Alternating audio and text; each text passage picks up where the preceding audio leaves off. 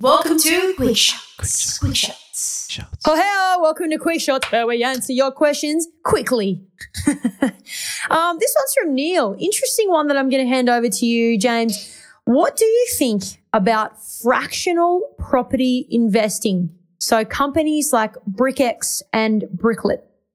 Yeah, so look, I, I will say I'm, I'm I'm I'm aware of them uh, and I know a bit about them, but I've not done it. So I guess that's the caveat I'll put on what I'm Yeah. about to say.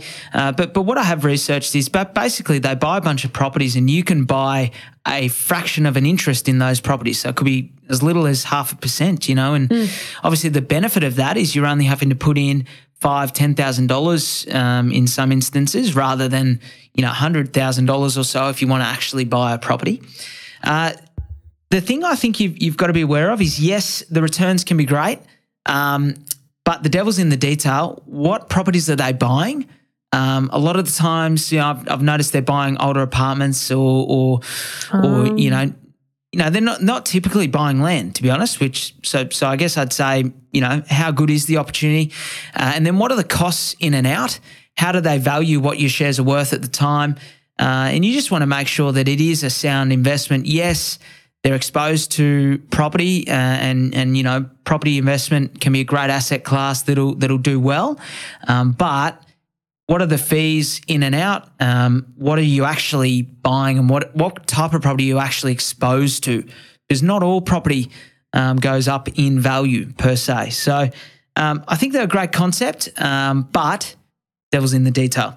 Uh, Priya would like to know. I've got some cash, and I'm wondering what should I use it uh, on? Should I buy an investment, or should I pay down the debt on my own home? What do you think is best, buying an investment or paying down the debt on Priya's home? Uh, look, uh, Priya, I'm going to assume that you've got enough cash here to be able to buy another property. Otherwise, you would you wouldn't be asking the question, right? I think True. first and foremost is go go and find out what your borrowing capacity is um, to to figure out what kind of property you can buy. You know, if if or or I guess what your what your purchase capacity is, so you can find out where you can buy. You know, and then and then you got to weigh that up. I'm a I'm a big believer in in making your cash work for you, and ultimately the investment property. If you buy well, you buy the right property, um, you buy something that suits you that you can afford, etc. Um, it's got good cash flow. You'll be able to uh, ultimately use that property to pay down the debt on your own home.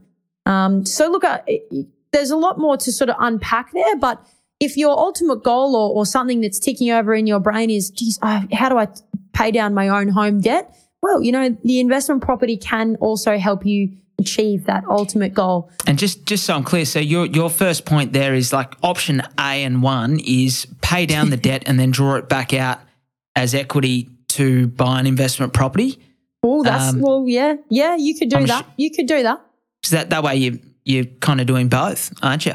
It, Well, but you've got to be able to have the borrowing capacity to do that. And and that's maybe a, a good question. Is number one is can you can you pay down your own debt and then and take the equity out of your own home so that it's tax deductible equity and, and buy the investment property. If you don't service for that, you've got to use the cash as a deposit on the next one. Um, thanks for bringing that up because um, no, that's not what I meant. I was just trying to simplify it, you know. Um, okay, let's let's go here over over to Nick.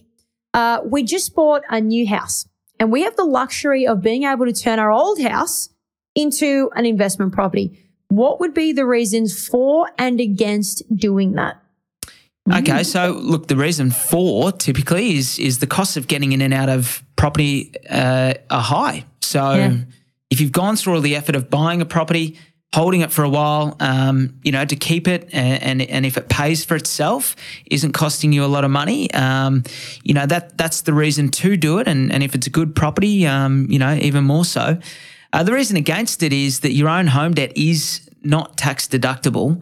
And it's the only way that you can make money in Australia and not pay tax is through any gains on your own home. So I guess it just comes down to your own game. Like, you know, the reason not to do it is if you're able to sell your old principal place of residence, um, and it means you, you then use the proceeds from that sale to pay down a big chunk of the debt on your new principal place of residence. Um, you know, uh, th- that'd be a reason uh, not to do it and, and take the capital gains whilst they're there.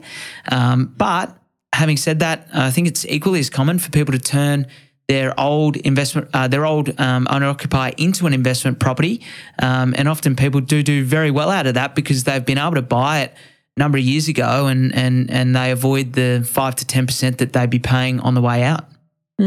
So true. So true.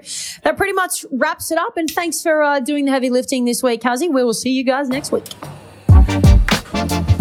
Thanks for listening to another episode of The Double Shot with your favourite cousins, Alex and James Fitzgerald.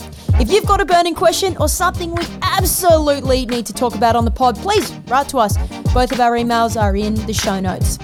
For little real estate tidbits and a little bit of banter, okay, a lot of banter, you can follow us on the gram. Our handle is the double shot podcast. That, my friends, is the double shot podcast. Until next time, think of us when you sit back and sip your next double shot.